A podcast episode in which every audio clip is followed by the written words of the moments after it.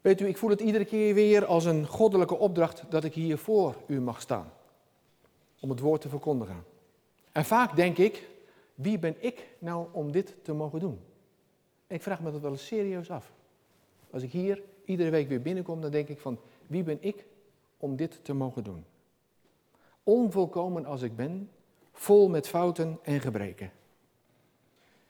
Maar ik weet ook dat God mij heeft geroepen om dit te mogen doen. En gelukkig gaat het niet om mij, maar gaat het om Hem. Nee, ik hoor geen stem uit de hemel die zegt: Hans, mijn beste jongen, dit heb ik vanmorgen voor jou in petto. Ik heb geen brief gekregen deze week waarin deze toespraak werd toegestuurd. Geen stem, geen brief. Maar het is de geest van God die mij de weg wijst en mij duidelijk maakte dat het vandaag over de liefde moet gaan. En ik hoor u denken, ja beste Hans, daar gaat het toch elke week over.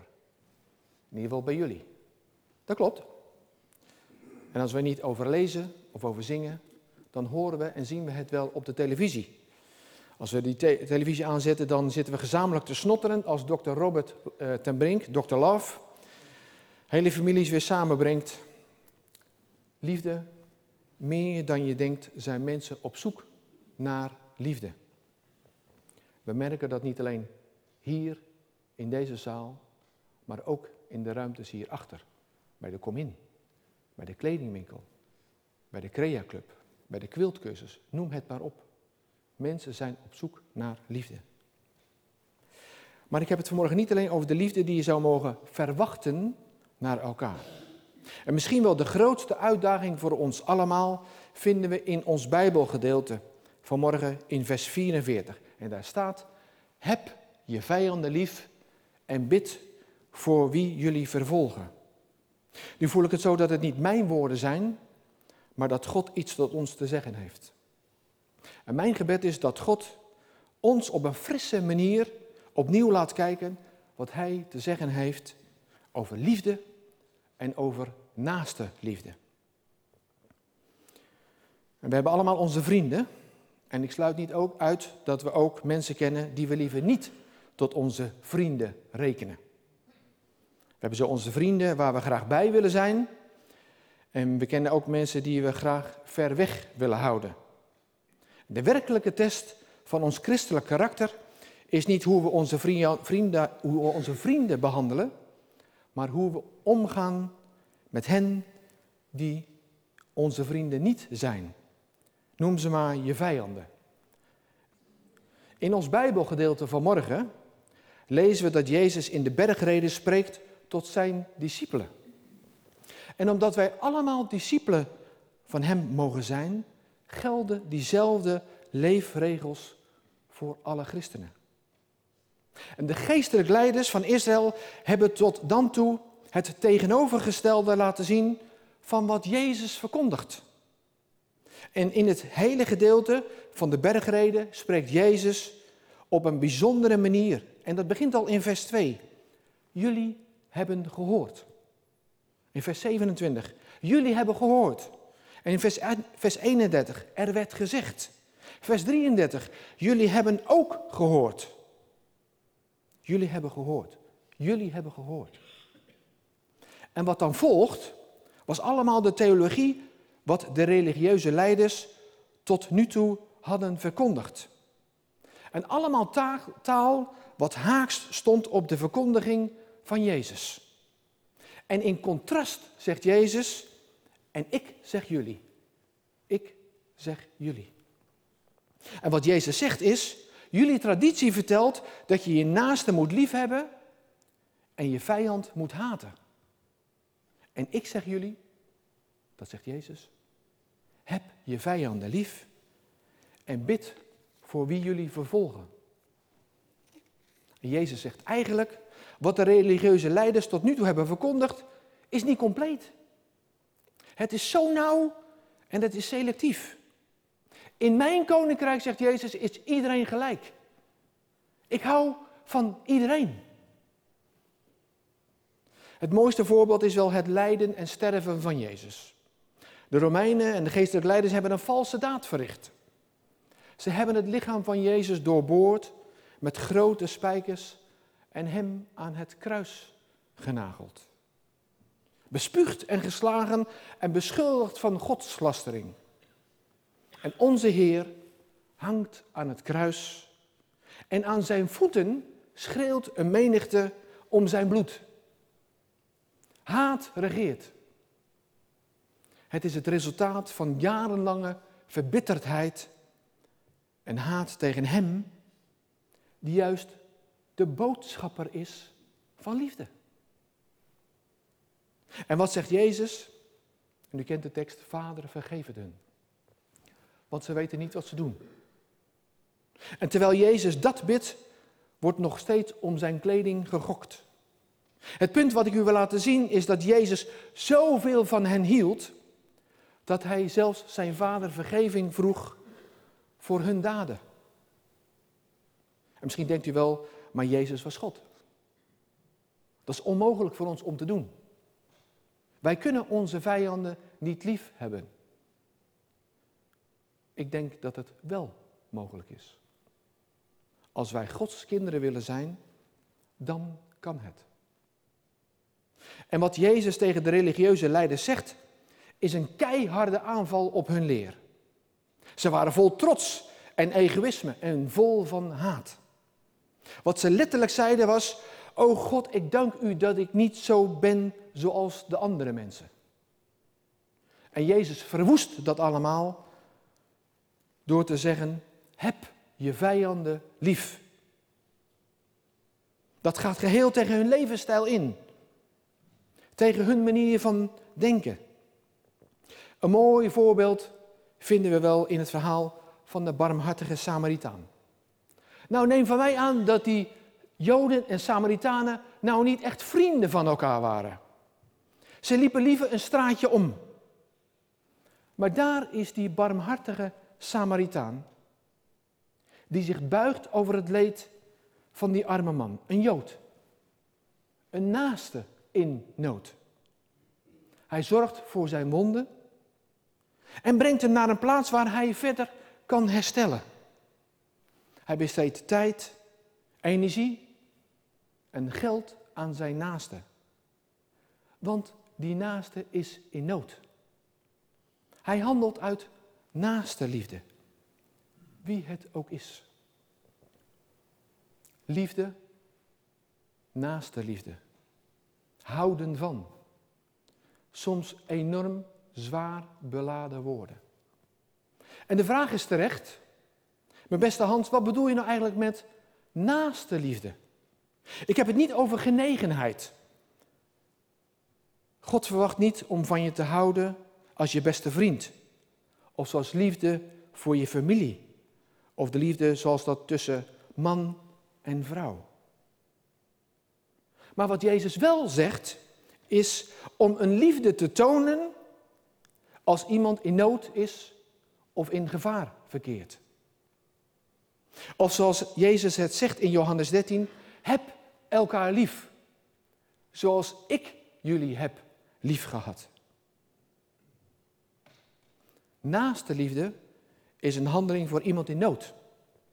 En niet per definitie een uiting van emotie. Het gaat God om wat je zegt en wat je doet. Het is een actie. En misschien wel de grootste definitie van liefde is te vinden in 1 Korinthe 13. We hebben er net een stukje over gezongen. De liefde is geduldig en vol goedheid. De liefde kent geen afgunst, geen ijdel vertoon en geen zelfgenoegzaamheid. Ze is niet grof en niet zelfzuchtig. Ze laat zich niet boos maken en rekent het kwaad niet aan. Ze verheugt zich niet over het onrecht, maar vindt vreugde in de waarheid. Alles verdraagt ze, alles gelooft ze, alles hoopt ze. In alles volhardt ze. Ze. En vanmorgen hebben we samen een muur gebouwd waar dingen op staan die haaks staan op 1 Korinthe 13. Ongepaste handelen, onrecht, ongerechtigheid, ongeloof, pronken, eigenbelang, onverdraagzaam.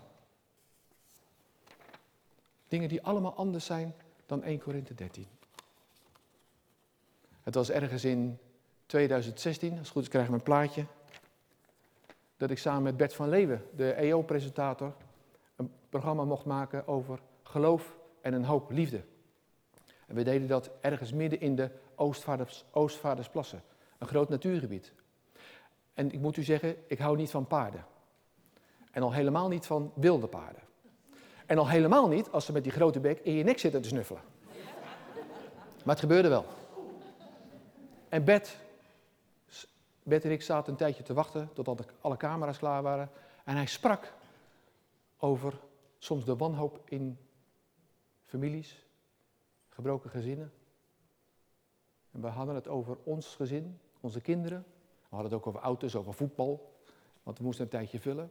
En Bert zei, Hans, ik kan wel elke dag een programma maken als het gaat over liefde. En over die liefde in relatie tot God. En ik ben heel dankbaar dat hij nog steeds die programma's maakt om mensen weer bij elkaar te brengen.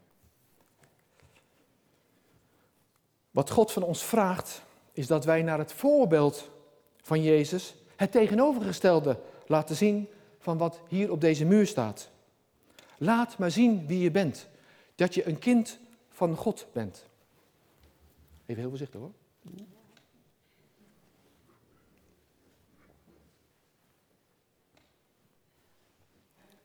Vol goedheid.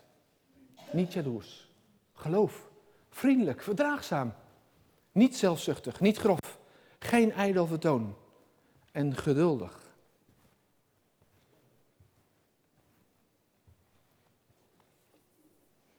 Wellicht heeft u gedacht bij het zien van het thema van morgen op de liturgie, als u die gekregen heeft. Wat bedoelt onze Hans met een flinke uitdaging? Dat is het thema wat ik vanmorgen aan deze samenkomst heb gegeven. Een flinke uitdaging.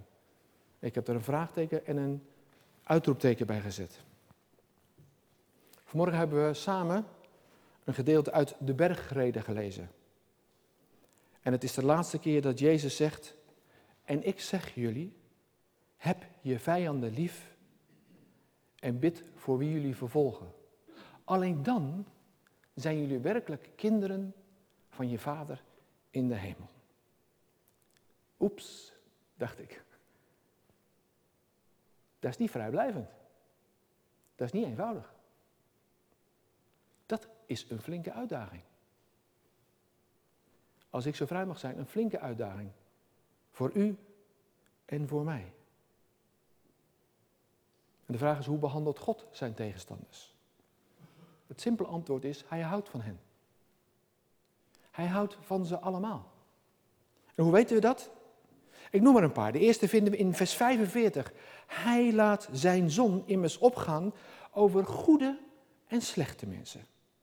En laat het regenen over rechtvaardige en onrechtvaardige. Laten we eerlijk zijn, de wereld zit vol met mensen die God haten. Die God negeren. Maar de zon schijnt en de regen valt. En ze genieten van al het goede op aarde.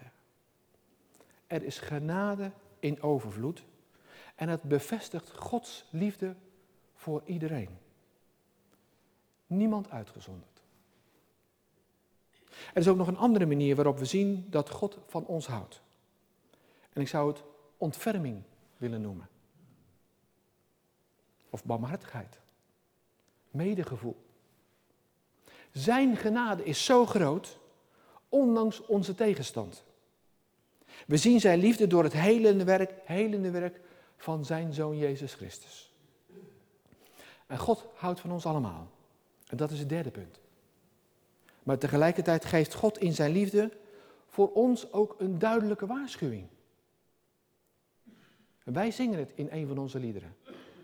Wie in berouw tot hem wil komen en al zijn kwaad wil beleiden. En nu komt het woordje. Die neemt de Heer genadig aan. En zal van schuld hem bevrijden. Berouw. En dat betekent voor iedereen actie. Of modern werk aan de winkel. God hield zelfs zoveel van ons dat hij zijn enige geboren zoon heeft gegeven. Opdat een ieder die in hem gelooft niet verloren gaat, maar eeuwig leven heeft. Zo eenvoudig is het. Vertel het aan iedereen op deze aardbol. Te geloven in Jezus Christus.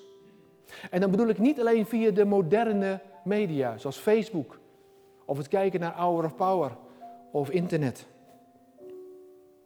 Soms helpen mooie plaatjes. Maar vertel ze maar om van elkaar te houden. En wees goed voor elkaar. En laat in je handelen zien dat je Hem wilt dienen. Begin maar bij de mensen om je heen. Leef de rest van je leven zoals God zijn vijanden lief heeft. Zo moet u leven. Laat maar zien wat naaste liefde is. Een flinke uitdaging? Noem het uw roeping of uw taak, zolang u hier bent op aarde. En weet dan dat je niet alleen bent.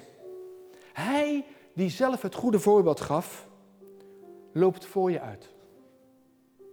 Amen.